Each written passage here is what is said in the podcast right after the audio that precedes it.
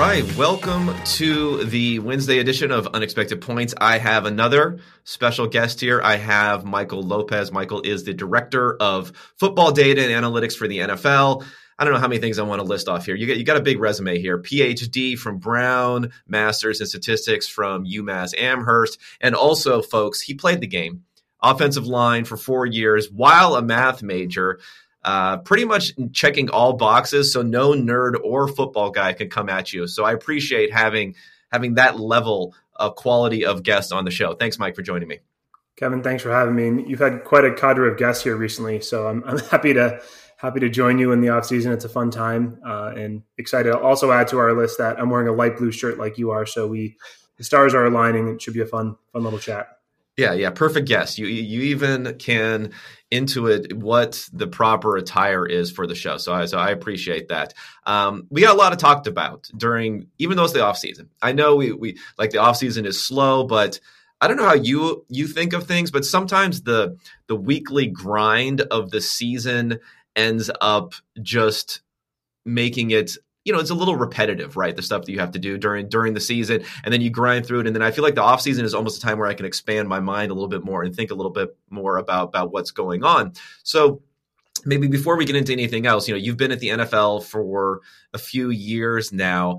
And I assume during the season, again, you're probably doing a lot of that that grinding out sort of work. What is the how does the offseason lay out for you? And, you know, specifically, we'll talk about the Big Data Bowl and, and those sorts of things a little bit later. But generally, how do you approach, and does your team and department approach an offseason where I'm assuming you have some time to delve into subjects and to research that you don't have during the season? Yeah, generally, our offseason, we we set out Uh, you know, March, April, pick the priorities that we want to focus on.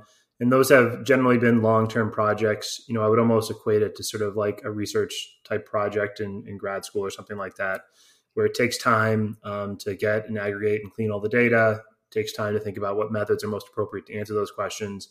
Um, so we, we've done a couple of those in my, you know, this is now my fourth year. Um, I've done four full years. So, you know, we've, we've had a handful of different types of those. And this year, it's just sort of keeping up with the N F L and, and, and answering some of those long-term questions.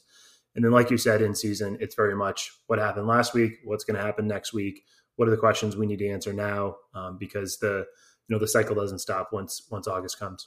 No, no, it does not. And the I, I'm kind of interested in the ideation process when you're talking about coming up with what you may research. Is this something that Is it coming from above? They're saying you should check this out in a vague way, and then you're uh, dealing in on it. Are you coming up with this and then, I don't know, getting approval necessary or not for, from above? Like, how, how does that end up working? So I, it's it's some some level of push-pull. Um, there are certainly projects that we have been said, you know, hey, go go look at this. And then there are other times where we'll say, hey, we feel like this is a, a project that we can, you know, tackle and, and, and handle. Um You know, in, in my time, we've, you know, ta- you know, tackled all things from, you know, diversity, inclusion, sort of looking at coaches and how they go up and down the pipeline. Uh, we've built models for win probability in the offseason. Um, we're now doing a lot with our tracking data and penalties to try to better understand, you know, what we can learn from the tracking data that would help our officials. So it it kind of runs the gamut. And some of those are, hey, you know, what can we get out of this data?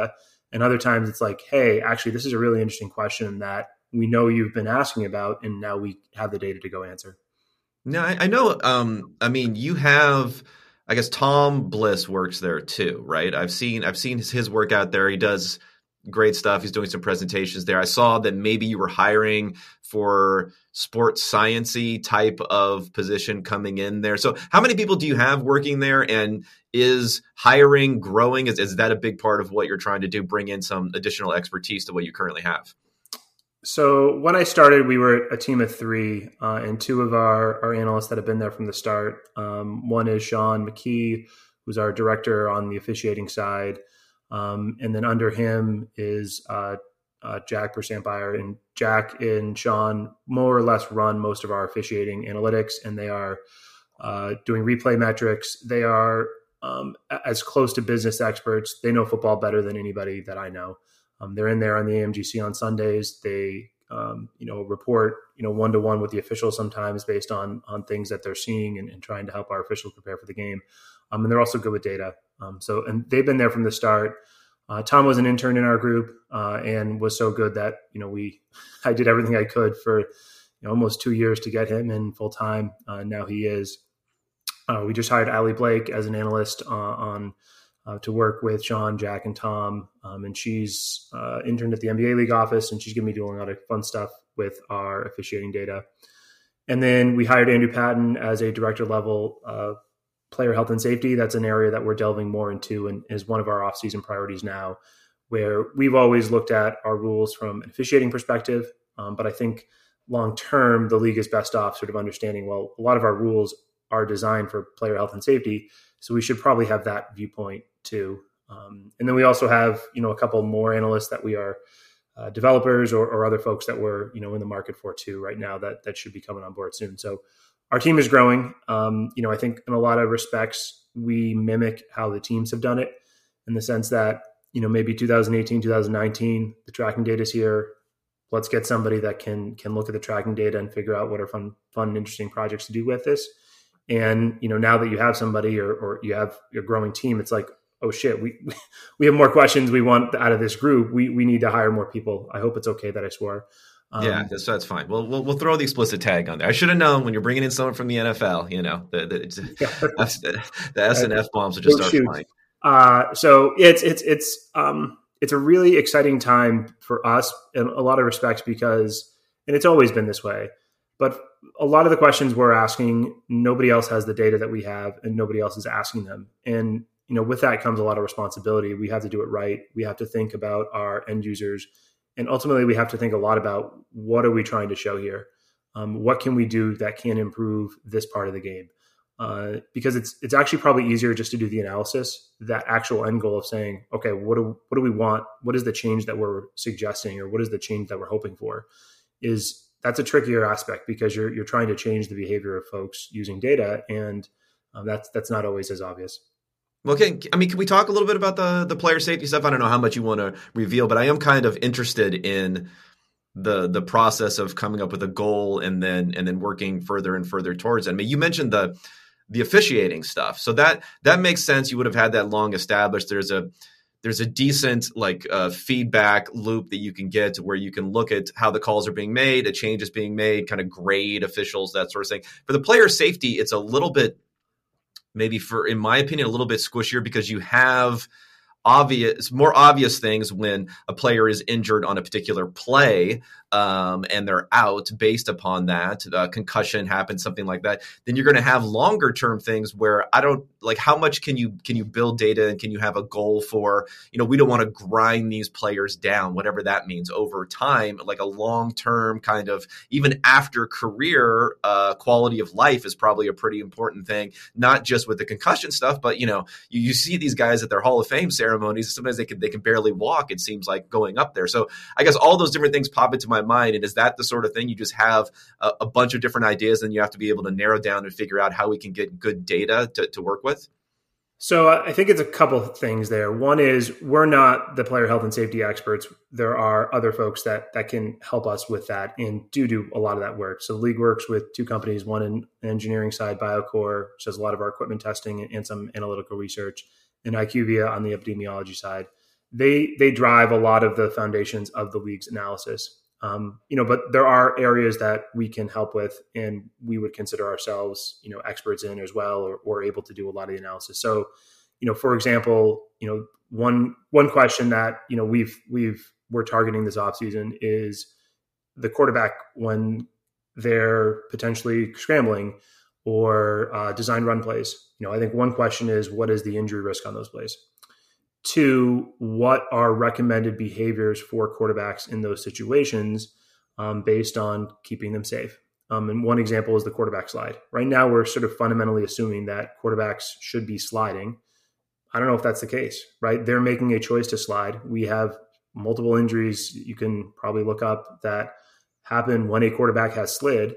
Is there a safer slide? Is there, um, you know, is, is there some, you know, impact of that slide? Similar with behavior out of bounds. You know, that's one area of focus from the football side, where the quarterback position is, is a current focus and has really been the last two decades.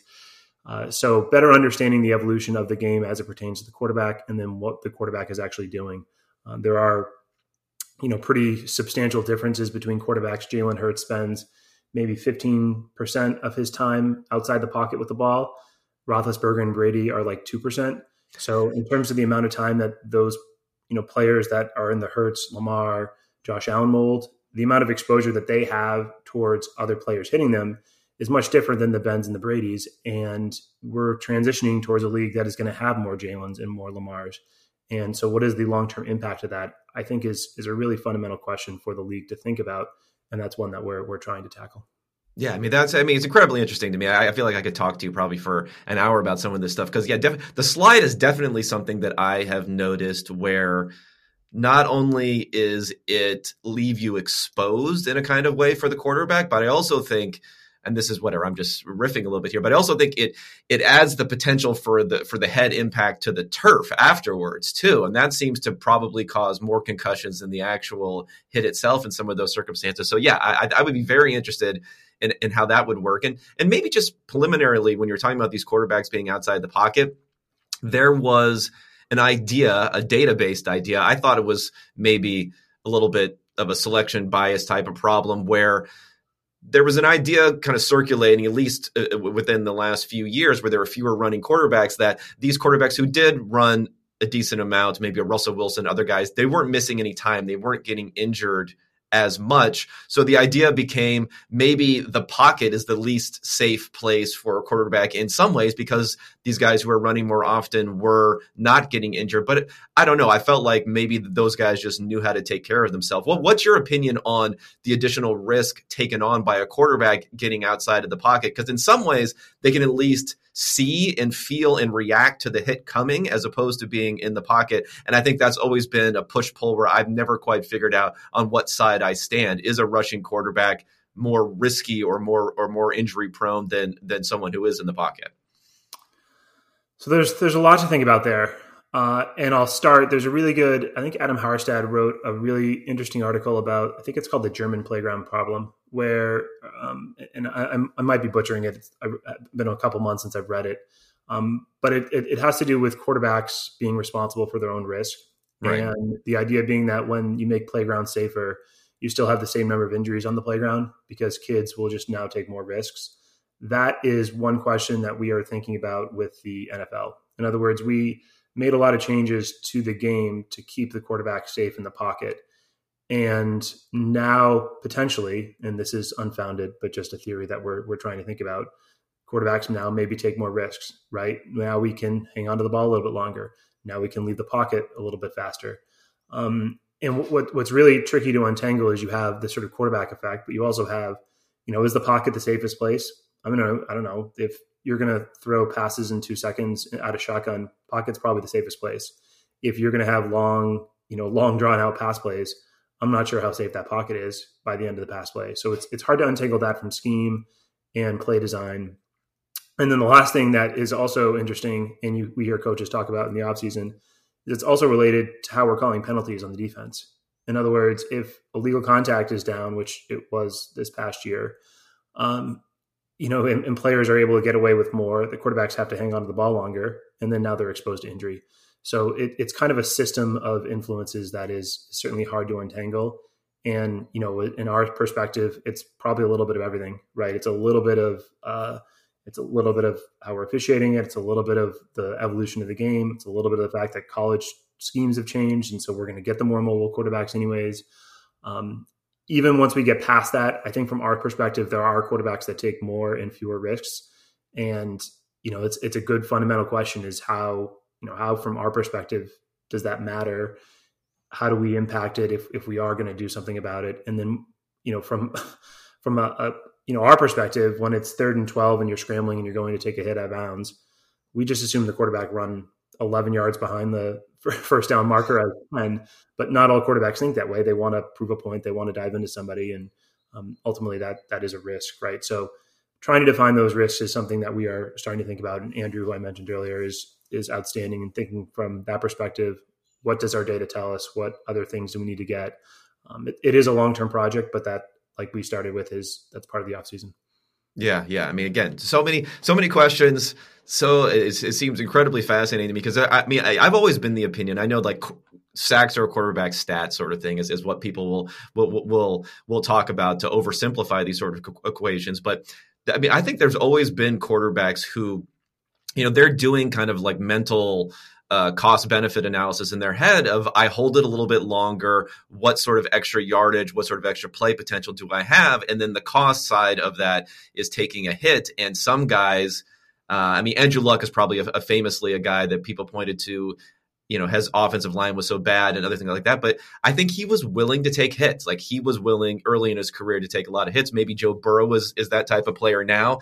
Whereas um, Ben Roethlisberger, uh, God bless him, he took a lot of hits early in his career. I think the last couple of years, he he wasn't ta- he wasn't trying to take any, any hits, and I don't blame him as a as an older quarterback. So yeah, like teasing out that element of it, because that's going to skew all the data that you're collecting on, you know, whether someone stays in the pocket or not, whether someone scrambles or not. They have a different calculus in their head onto whether they're willing to take those hits or not, and that that can kind of change everything there. So extremely complicated. I'm sure keeping you very, very, very busy on, on that front. And I'll be interested to hear uh, what the rule changes are are going forward on the on that type of stuff.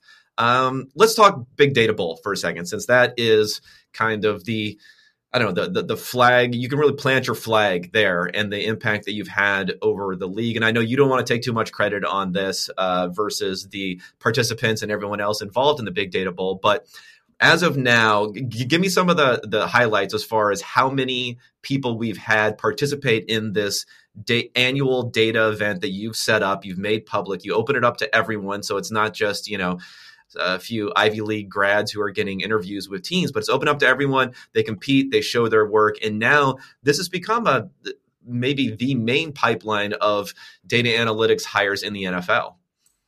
Yeah, I'm looking at our spreadsheet now. We're up to eight from this past year's event that have been hired by teams or, you know, affiliate vendors of the league. It's it's it's exciting. Um, you know, I, I think our we've kind of built a brand, and I think that was initially not part of the process. The the goal initially was let's just let's establish the N F L as a forward-thinking organization using data.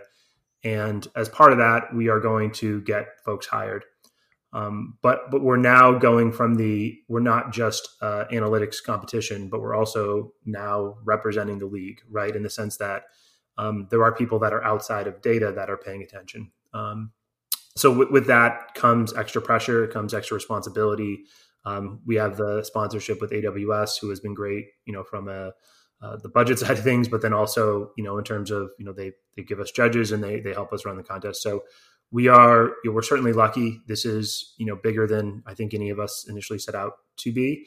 Um, but it it does, you know, this is something that is important to us. It it you know, it gives every folk every folk, person that enters a, an, an even opportunity to succeed. Uh, and um, in that sense, if you are skilled with data and or know football, Uh, or at the intersection of those, or you can work with somebody who can fill in the gaps that you aren't great at, um, you can enter our contest. There's no, um, you know, and the other thing is it's, we give you a couple months, right? You you can do it on your own time when you're free. Uh, and, and, and the fact that, you know, the winning group gets fifteen thousand dollars, right? That's, there is, there is actual, you know, there, there is a benefit here uh, on top of the potential job. And teams, you know, I would say there are maybe half, maybe a third to half of the teams in the last two months have emailed saying, send me your Big Data Bowl resumes, right? Like, who did you have win this year? So I almost can't keep up with it. Um, you know, in the sense that, you know, like there are only so many folks that both entered and want a job in the N F L, because we, we do have folks that enter and don't want a job in the N F L, or we have folks that enter and do well, but have another year or two of school. So, um, you know, I think the supply and demand are both are, are both pretty fair right now, and and I'm you know happy to to keep doing it. You know, our issue from now is like we've we've covered a lot of the different areas of football using tracking data, and at some point we either have to repeat an area or try a really difficult one, and um, you know either of those are going to be a little bit trickier to do. So we'll see what comes next year. Has anything surprised you about the the profile of uh? people who have been successful in the in the Big Data Bowl, and then have you know, maybe not necessarily gone on to being higher, but just people have been successful as far as that push pull between, or maybe it doesn't have to be a push pull, it doesn't have to be a compromise, but between you know programming, uh, problem solving, football knowledge, experience, maybe older, younger, things like that. Has anything surprised you from how the results have, have come out, or is it all over the place? I, I mean, each year there there's a handful of entries where I read and I say, oh shit, like that's, that's my swore again. Uh, uh, I need to get a jar here. You- I, I, I, I, I, anyways, um, there's just sometimes where I read something and I'm like, that's really clever. I don't know yeah. if a team's going to need it. I don't know if, if, if who, like where this fits in, but the fact that this person or this group came up with it for free, uh, you know, this year there was like a virtual reality punt returner one. Yeah. And so it's like, imagine yourself as the punt returner facing, and it's like, holy cow, like, you know, it's, it's not ready for prime time now, but those are the ideas that five, ten, fifteen years from now, yeah, maybe maybe you are ready, right? And so I, I think the, the cleverness of the participants never ceases to amaze us. Uh, and, and additionally, the um, the the sort of general support from the public, I think, has has been really fun too. The reality of of you know a couple of years ago when we were in person in Indianapolis, we had you know basically a who's who of a lot of the different N F L analytics experts there, uh, and and it was just sort of fun to get that representation. And like I said earlier, we have decision makers that are now paying attention. And, you know, depending on the theme, you know, like a couple of years ago was running backs. Well, we had running backs coaches in the room. You know, this year's was special teams. You know, we had special teams coaches that that will now pay attention. And so, you know, bridging that gap is, I think, really, really helpful. And and related, I think one thing we did this year, which, you know, we certainly hope to do in future years, is when you're on a, a team, there's never a time where you're going to be like, oh, I'm going to go analyze the tracking data and that's it. A lot of them are blending the tracking data with the P F F data and starting with P F F and then adding in tracking data or vice versa. And being able to do that this year, you know, I think really gave participants a good sense of like, hey, I have the same exact data that the N F L teams do. They might have a little bit more, but I, you know, by and large, I can answer questions that should be catered directly to what they're trying to, you know, improve with their team. And that for us was, was a, a big help this year. Now, one of the things I've thought about with, with hiring when it came, when it comes to the N F L that was maybe a little bit behind some of the other sports is if a team is just starting to build, let's say, this sort of research and development, analytics, whatever you want to call it, capacity, you might not necessarily have the expertise to even be able to judge the people, the expertise of the people that you're hiring. So then, you know, that's when you get into like, you know, whoever has the highest G P A at Harvard and then and then hire them sort of situation. Now, this is is building on this a bit more. Um, do you think you mentioned coaches and others coming, which I think is fantastic to really get a view into that. At the same time, is there maybe still a little bit of a gap there where being able to judge who's good or not now has just become as a as a proxy? They could just say, whoever did well in the day, Big Data Bowl, I'm going to hire them, even though I don't really know whether their expertise is going to fit in with what I want them to do. Yeah, I think that's definitely relevant. I mean, the, the if you remember, one of the initial voices in, in Pro Football Analytics was Trey Causey, and he had, had a really good article probably about a decade ago about this time about the cold start problem, which is that these organizations are not, you know, they, they don't have a group of eight to ten data science leaders that can say, hey, we're going to interview all these people and, and we're competent to pick the next one, right? You might have one or two people. And additionally, you probably don't have a lot of time. Teams hire right after the draft, right before they're going on break. And, and it's, it's just not, it's not conducive with sort of a long, you know, uh, a fruitful interview process. I do think that's the case. I think one thing that's definitely shifting a little bit in the league is we've always had a variety of titles, but we are starting to see titles that are maybe more reflective of growing data organizations. And so, in other words, you might have had a star data scientist or analyst person before, but you probably had to call them like, I don't know, a coordinator or a manager, or you would, if they were been around, you would call them a director. Um, but that's not necessarily how a lot of data organizations are. They'll have really well-experienced data scientists that aren't trying to become a general manager, or they're not trying to become a assistant G M or vice president or, you know, executive. Their job is to do a really good job of analyzing data or on the engineering side, you know, do a really good job of building some apps or or something else to help their team. And teams are starting to hire more in that space where, you know, we just need the most talented person, and we probably have to pay a little bit more than we might be used to paying for somebody that's, you know, twenty-seven or, or thirty or, or, you know, something like that. But they are, they have the skills that we need, and we're going to create this new role for them. Um, so I, I do think, as I look at, you know, Seth Wilder's list of of who's been hired, and we keep a similar one internally, we have a, a growing number of fields that are like, that person is there to crush the tracking data, or they're there to, to do a really good job at building models. And, you know, ultimately, like, that's, that's how they're going to be, um, you know, judged. And it's nice that the club has the perspective to say, hey, this is the type of person that we need. I can be the conduit to get the messaging across. We can, you know, I look at like what the Zoo did a couple of years ago with expected rush yards. Those, those guys would crush it on a team if they were given the right questions to ask and the right frameworks for analyzing questions. But you can't just hire them and say, hey, go win us games, because they're not football experts. So I think teams are starting to to be a little bit more progressive and forward thinking in building their data organizations. Um, but, you know, we're, we're, it's not too long ago that, you know, there were a third of the teams in the league didn't, didn't have anybody. So, you know, it's, it's still a, a something that, that the teams are, are slowly building. Yeah. Cause I mean, the, the big data bowl now, it is, I mean, it's, it, you're basically like a, a different variation of a tracking data type of question has been a lot of the focus. So I guess I would wonder whether some of these teams, I guess there could be a little bit of a disconnect in that, you know, the teams aren't ready for someone to really be able to focus and look through the tracking data. And maybe the people who are being hired, I mean, presumably they're talking about what their role is going to be and they have some idea of it, but they might be, you know, at a certain level of programming and working with the tracking data. And then they come in and it's like, hey, can you like crunch these reports for us or do, or do something of that nature? I don't know if that's happening or not, but I guess, have you even thought from a big data bowl perspective, you know, maybe one year we don't, we, we, we step back from the tracking data sort of stuff and we try to do something where it opens it up even further to people who don't have that, that sort of expertise, but maybe could fill a role um, in, in the N F L, but aren't sophisticated enough to be able to do tracking data type of work and fill that niche, which may still be there. And probably for most teams is still something they need to fill. And they're not necessarily ready for that tracking data guy at this point. Yeah. I mean, we're always open to ideas, and that's a, a pretty relevant point too. Like, there always has to be some level of, of there has to be a conduit between, um, even if you're able to create these metrics, what do you do with them? Like, how are you going to present them and things like that? Uh, and then also, you know, you're, you're totally right. Every team has an analyst that builds a dashboard each week for some coach, and what's on that dashboard? What are you trying, what message are you trying to get across?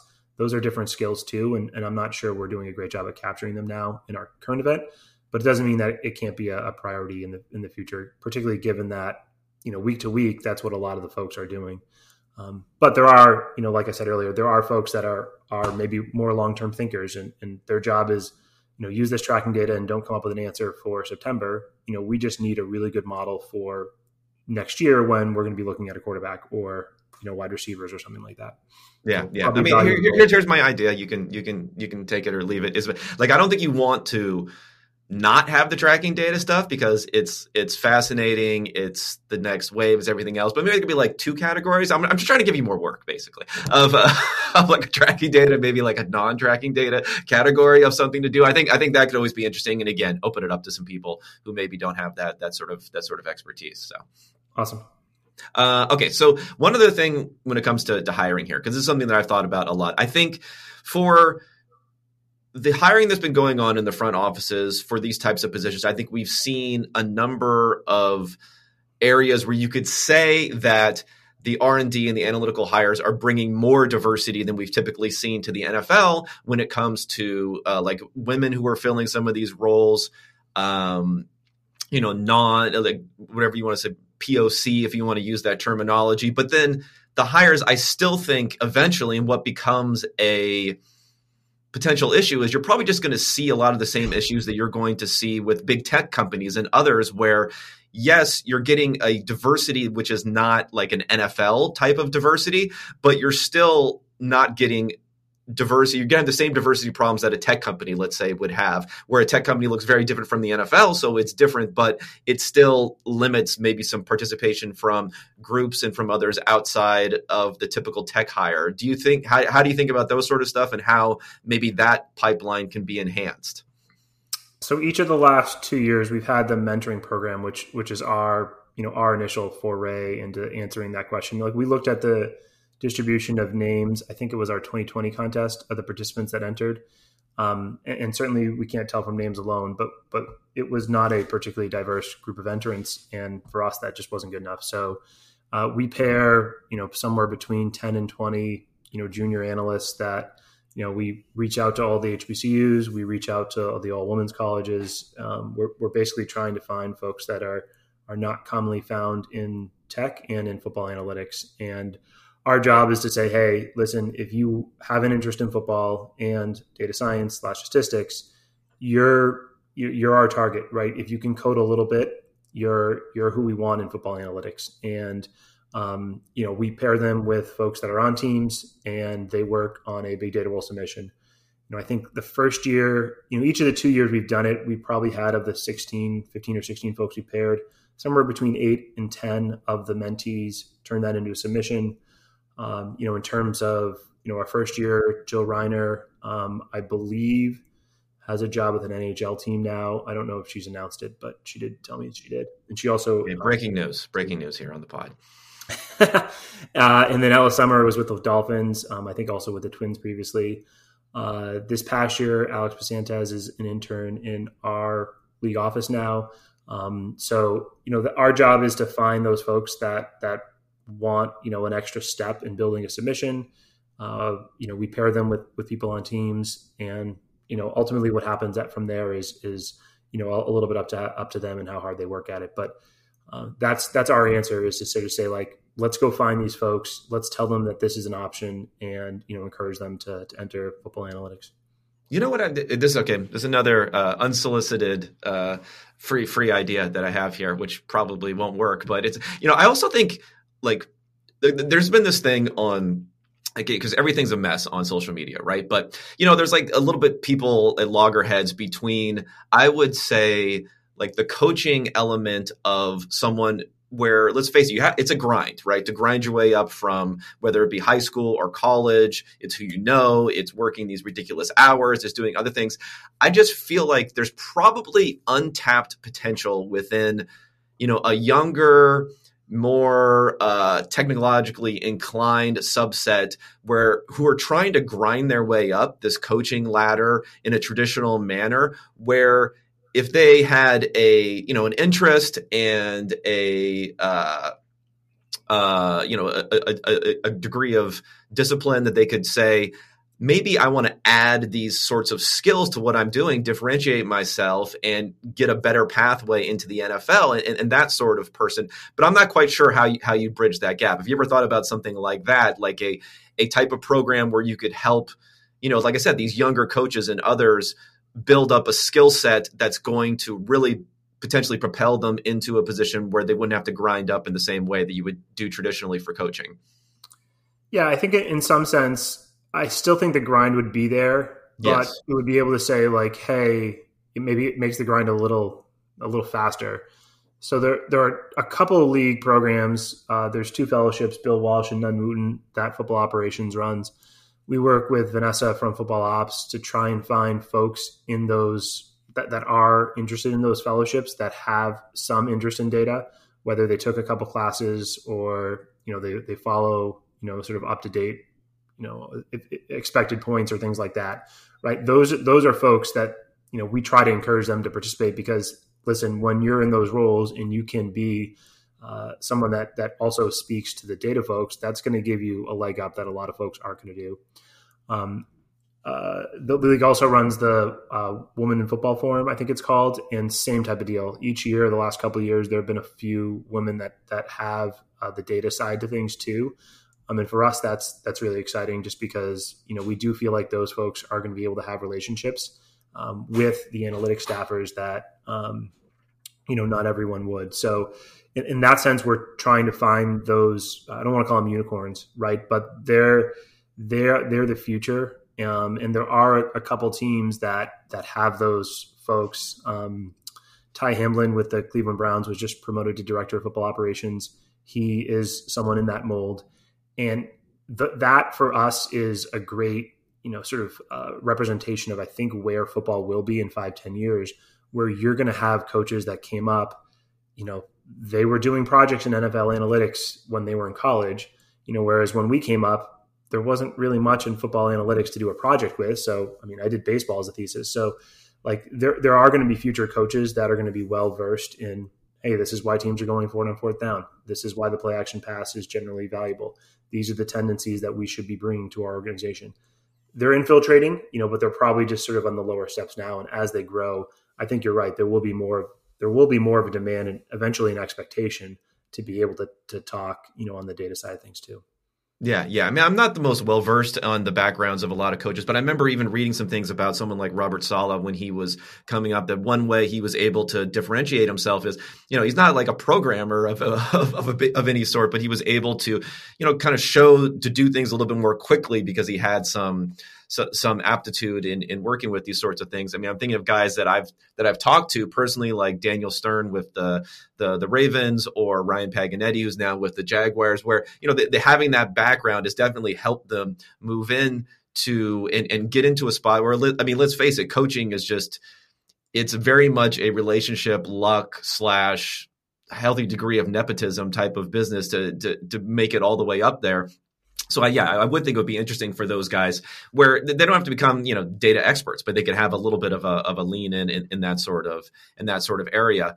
Um, you mentioned like hiring stuff that you've looked at. So have you looked at the larger coaching hiring practices or front office hiring practices um, outside of the, the the nerds and what's going on in the R and D departments?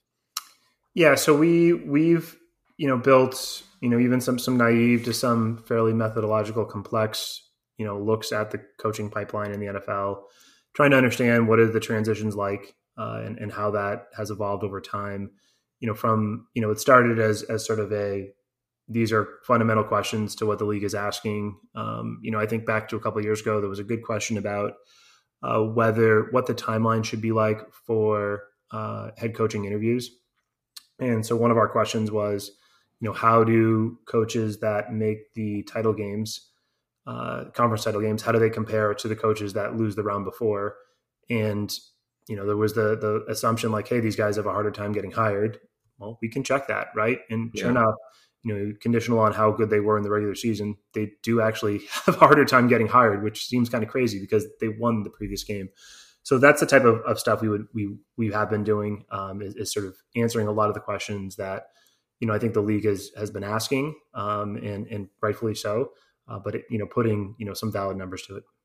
I mean, can you, can you analyze something like, I don't know, I guess the, the, the benefit or cost of the Rooney Rule is probably a big thing that people talk about a lot. I mean, is that something you can, you can analyze? Because, I mean, you know, that someone's been interviewed. You don't know if it's if it's necessarily one hundred percent due to the Rooney Rule, unless they're the only person being interviewed for a job that qualifies in, in that regard. And then I guess you could look at their trajectory going forward, but you're not going to have necessarily the largest data set uh, to work with in that regard.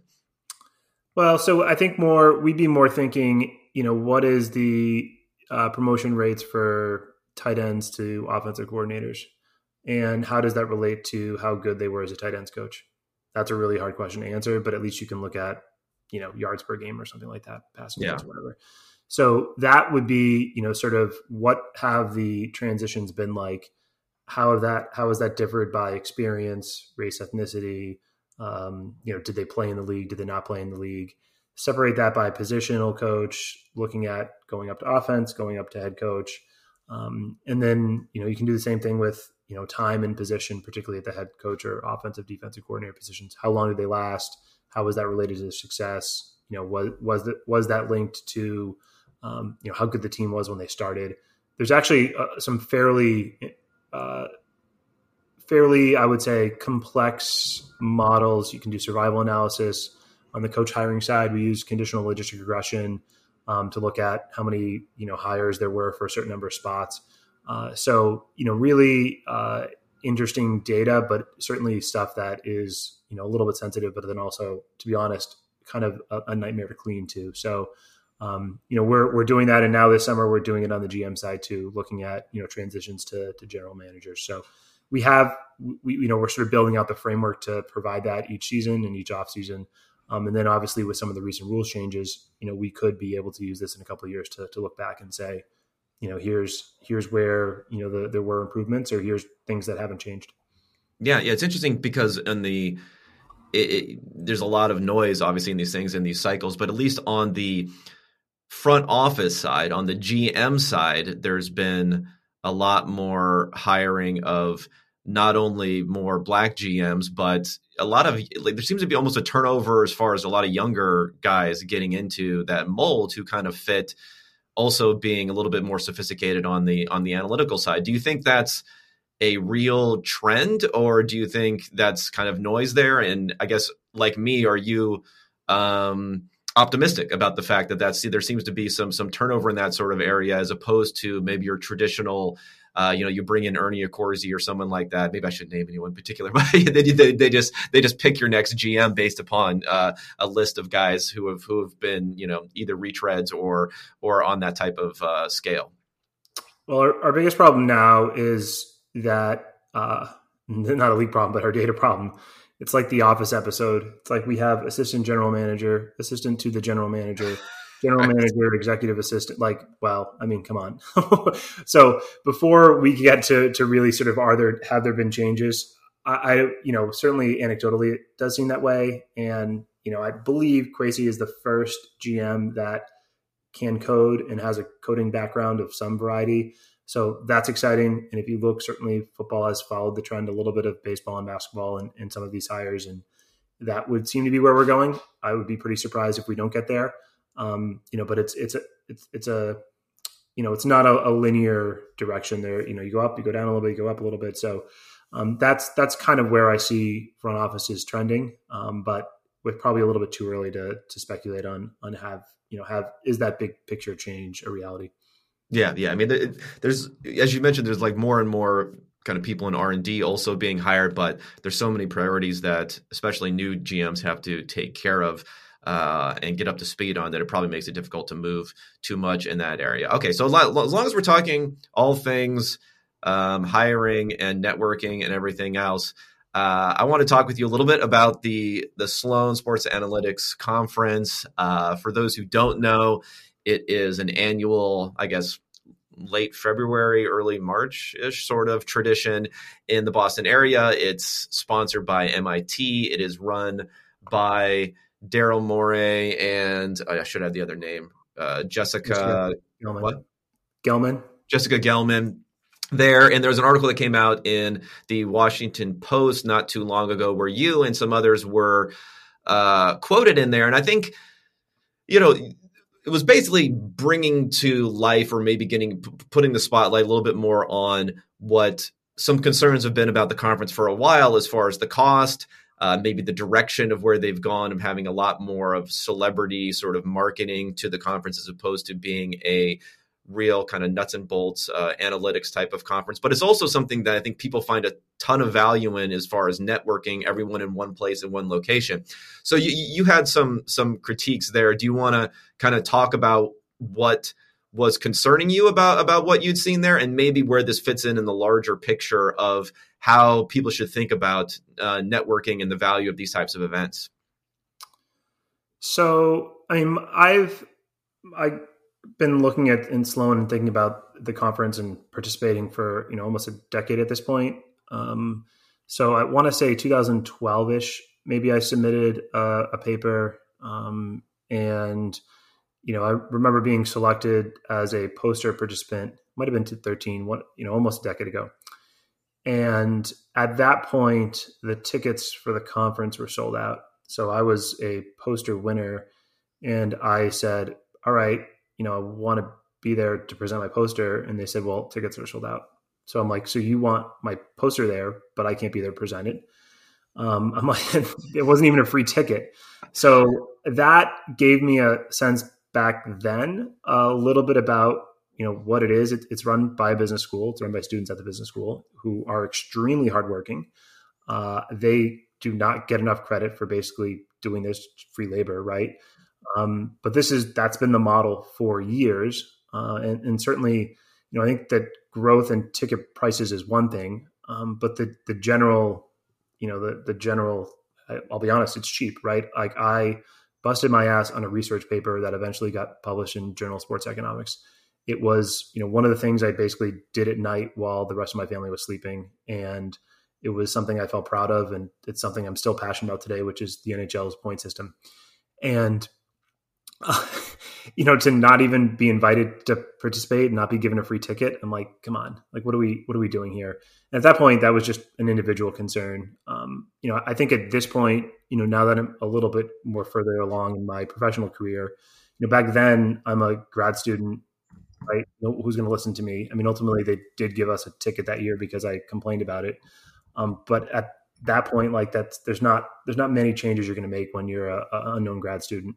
Um, you know, certainly I'm a little bit more comfortable now, but I think more big picture, you know, the the conference is certainly the preeminent stage, or at least boasts to be the preeminent stage for sports analytics research, and you know, it is certainly a who's who of folks that attend, and in that. You know, in that position, I believe the conference has a responsibility to represent the best of the field. Um, and, you know, that's the, you know, between the exclusivity that that we mentioned, uh, the general cheapness, the grad school labor, uh, and not letting co-writers present. I know last year there was a big data bowl group that was an online conference and they wouldn't even give online tickets to the co-writers. Um, certainly, the you know, the some of the other things that came out in that article that were a little bit surprising and disappointing. You know, I just I just don't think that's the direction the field of sports analytics should be heading. Um, you know, I look at what we're doing at the Big Data Bowl, which is open to anyone, um, free to enter, and we purposely go out and make connections for some of the participants. Um, and the value is ideally entirely in the research ideas.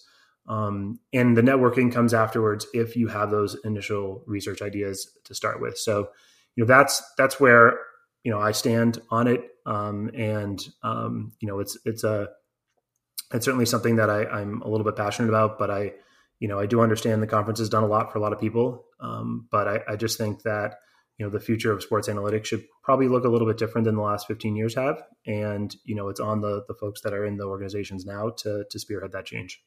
Yeah, yeah. I mean, just uh, so, so some details around it. So the tickets are four hundred twenty-five dollars for students, eight hundred fifty dollars for everyone else, at least. There's different levels that, that go into it. And what I thought was interesting about it, I mean, I, I am not a, a veteran like you are of maybe having been there for a long time, but even in the short handful of years that I've been attending, it, it seems like there's a core of The, the the the type of work that you're talking about, the core analytical work and a core subset of people who are really focused on that. And then what's grown outside of it is a larger complex for selling, marketing, selling other things, bringing in celebrity types or well-known pe- people. And all that, you know, costs a lot of money.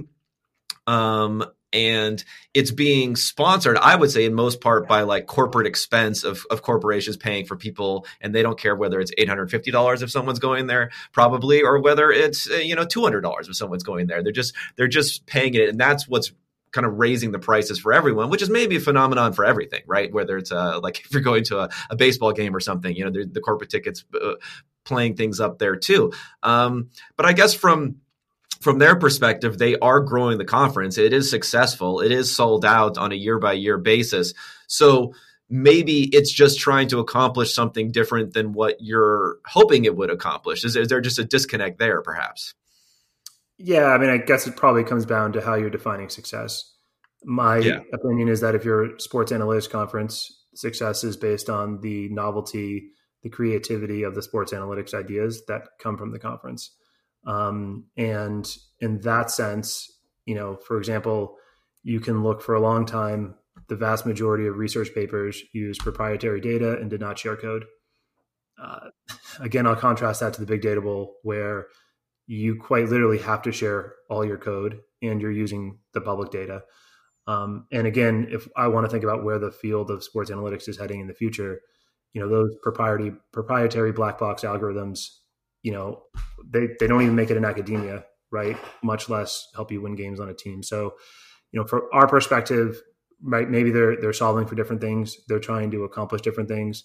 But if that's the case, you know, it's a sports business conference, right? It's or or something like that. I, I look at the field of sports analytics as part of Sloan, um, but I think you know the the the flagship conference, you know, does have that extra responsibility, you know, to lead the field forward, um, and you know, in, in some senses, yeah, great. There's money to be made, um, but you know, from from my perspective, you know, that's there are other things that you could be try to try to be doing.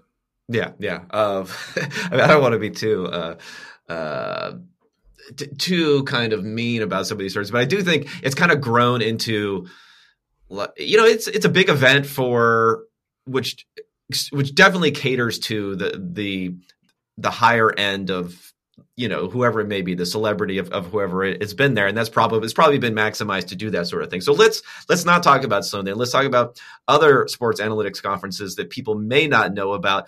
What, what are other ones you want to point to and say this is what I think is being is being done right that people should be aware of if they're only a, if at the time, you know, they're only aware of big things like Sloan at this point? Yeah, I mean, there, there's a bunch of sort of mom and pop type conferences that I think are really well done, and I say that because they are quite literally run by like two or three people, um, and they're not taking money for it. Um, and the research there is is generally top notch. Will result in academic publications. Will also result in a lot of the networking you would see at Sloan. Um, you know, the ones that stand out are the New England Symposium on Statistics and Sports. That's every other year in New England, uh, run by Mark Lichtman and Scott Evans. Uh, the Carnegie Mellon one is, I think at this point, annual, um, and it's run each fall at Carnegie Mellon.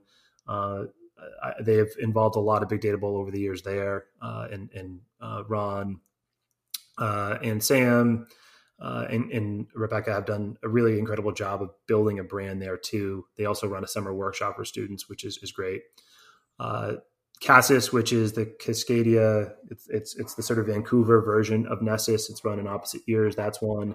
There's been one in Denver. There's a whole cadre of hockey ones that are held uh, at different times. Rochester uh, is one. There's, I think, a couple other hockey ones that have been held over the years. So that's that's those are the the places. There's one in the Midwest. I think Midwest Sports Analytics Symposium. There's been one in North Carolina.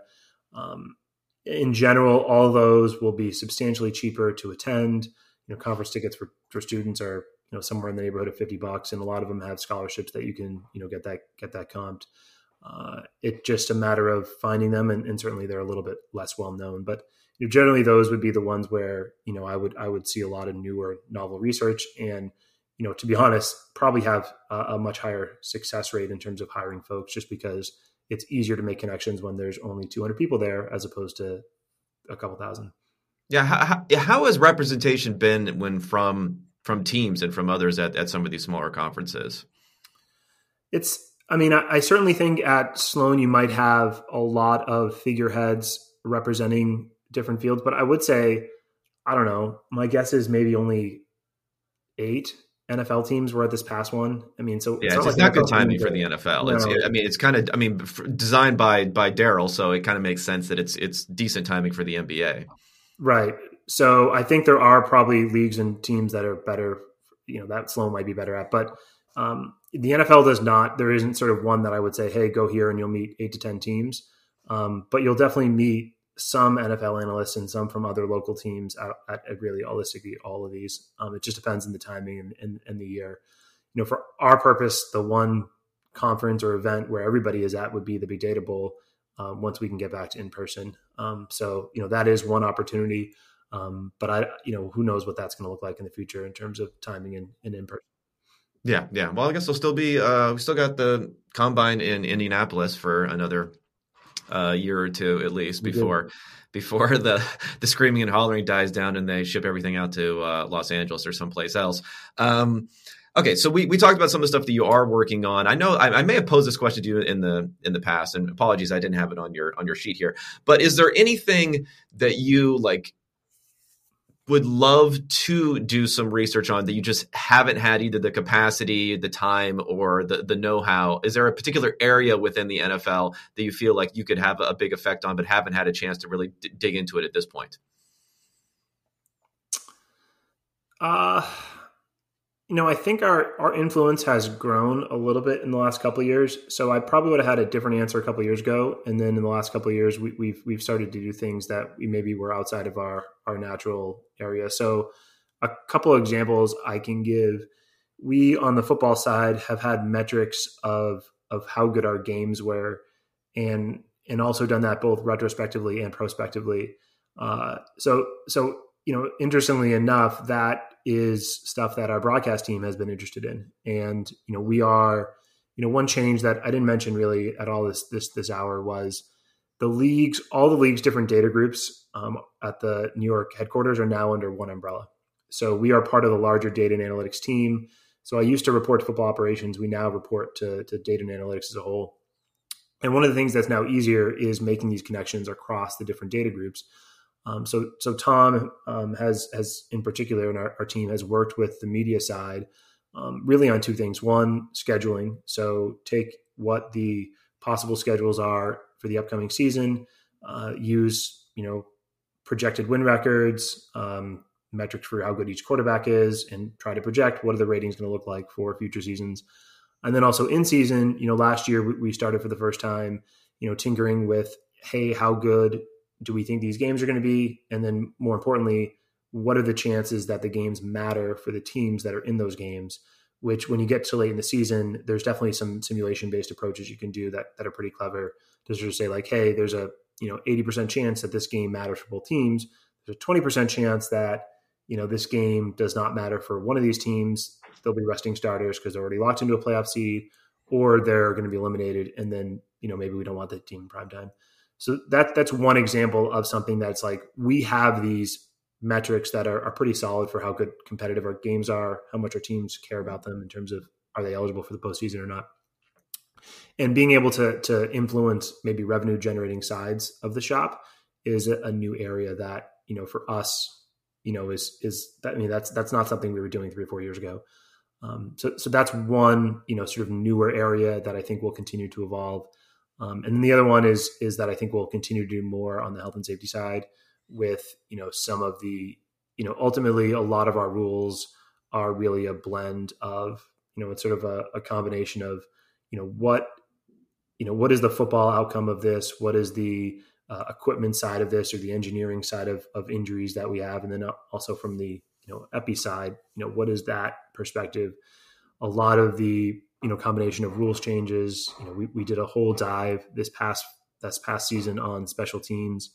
And, you know, we had eight or nine special teams rules proposals that we looked at from a bunch of different angles and, you know, came back to the league and said, said, here's where each of those stands. Um, and ultimately, you know, that was part of the reason that there weren't any changes, is because there wasn't anything that, you know, as you think about trying to maximize, you know, different things in the league, you could, we could come up with a punt play that is safer, but we would have much fewer returns. We could come up with a punt play that had the same number of returns or more returns, but now has more injuries. It's, it's like a lot of different things. It's like, we have to balance officiating, health and safety, competitiveness and excitement. And, you know, a lot of our job is to try and find areas of the game to do that. So, you know, that I, I think I don't necessarily know if there's one that is an untapped area, because I do think in the last couple of years, you know, really the last six to eight months, um, you know, we've seen some changes on those fronts. Well, I mean, I guess to follow up a little bit on on both of those, because it kind of just jarred something in my in, in my mind of how, like, the health of the game generally, and You can you can not health meaning literal little literal health of the players necessarily, but I think that is part of it. Um, seems to be in a really good place right now. Uh, I mean, I guess the, the the dollars and cents way of thinking about it is maybe in around twenty seventeen there was a little bit of issue with some of the ratings and other things. Uh, the N F L survived the pandemic probably as well or, or better than every other major sport out there. And now we have the new T V contracts that came through, Amazon and others bidding in there. And, you know, those prices are are through the roof essentially there. So do the, the metrics that you're tracking, these things like competitiveness, things like that, is that really filtering through to tell you that there is something inherent in that way that's become healthier about the game? Or I always wonder sometimes, is it just a situation where in twenty seventeen Aaron Rodgers was injured. You know, there's kind of a lull in some quarterback play. And then since twenty seventeen, we've had, you know, Josh Allen, Lamar Jackson, uh, Kyler Murray, uh, Justin Herbert, Joe Burrow, all these guys just enter the league and really, uh, you know, spark some life back into it. And it's kind of something that's difficult to even get your head around, whether that is something that's really infused uh, excitement back into the league. Yeah, I, I would certainly say a couple things. One is more fourth downs generally lead to more exciting games. Yes. Um, probably higher variance outcomes. So like it, it's weird, but I'm pretty sure we had more lead changes, but also more blowouts last year. So, you know, depending on which metric you're looking at, you, you could get, you know, like our margin of victory was kind of similar. Um, but you get, you get more comebacks, but you're also more likely to, to lose maybe by thirty.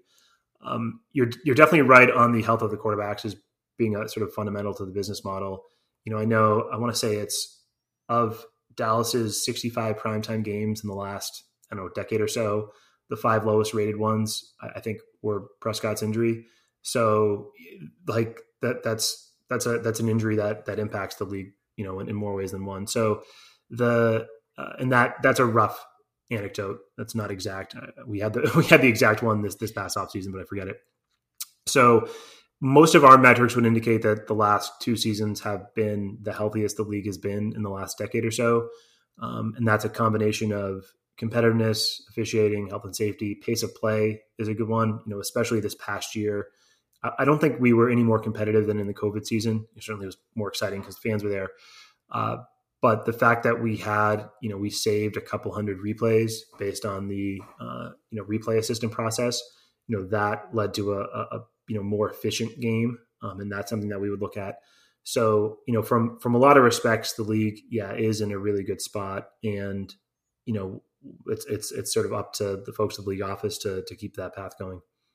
Great, great. Well, yeah, we'll, we'll, we'll hope we'll, we'll keep going. And uh, I'm not just trying to, you know, blow some smoke here or butter up my guest, but I will say, I mean, I, I'm going to say that, you know, bringing you in for the from the N F L has been, you know, one of probably one of the more impactful things that, that they've done. I know you again, you don't have to comment on your your own impact there, but I'm very happy about the direction that I've seen going in the league, not only the big data bowl stuff, but I know the stuff behind the scenes there where it's not going to happen overnight, of course, but being able to continue pushing it in, in that direction and improving the game.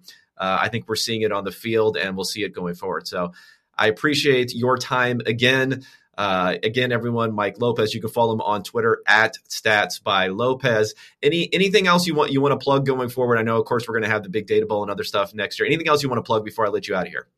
No, thanks for the, the kind comments. I, I do think it's um, for a lot of the different football organizations, it, it's sort of been a, a team effort. And, um, you know, I think four or five years ago, it was sort of difficult to envision the N F L as being, you know, getting to the stage that we're evolved in, that we have events like the Big Data Bowl or, you know, sort of data that is as proficient as some of the, the P F F stuff is. So it's it's exciting. And there's, you know, you know, we're certainly, um you know, on the upward trend. Uh, and so it's, it's a fun time to be in football data. And I would encourage folks that are out there, you know, that, that have their own questions, you know, we're, you know, the data does exist and, and there are, there's a lot more untapped areas. Uh, and, um, you know, I think five, ten years from now, we'll look back and say, I can't believe we didn't know this right now. Um, but we're, we're getting there. And, you know, I would encourage, encourage folks to take statistics, data science courses and, you know, improve their toolkit and uh, come help, come help teams answer some interesting questions. Yeah, yeah, and take advantage of the data that's out there that's being provided by you and others. Yeah, in this in this one case, I will say uh, correlation equals causation. M- Mike Lopez in the N F L, and boom, we, we, we've seen it. We've seen it in, in the chart there. Uh, anyway, Mike, thank you so much for joining me again. Uh, I'm sure I'll bug you sometime in the future to have you come back on again. And I want to thank everyone from tu- for tuning in, and then I'll be back at you next week uh, with a normal solo podcast and then another guest. Thanks so much, everyone.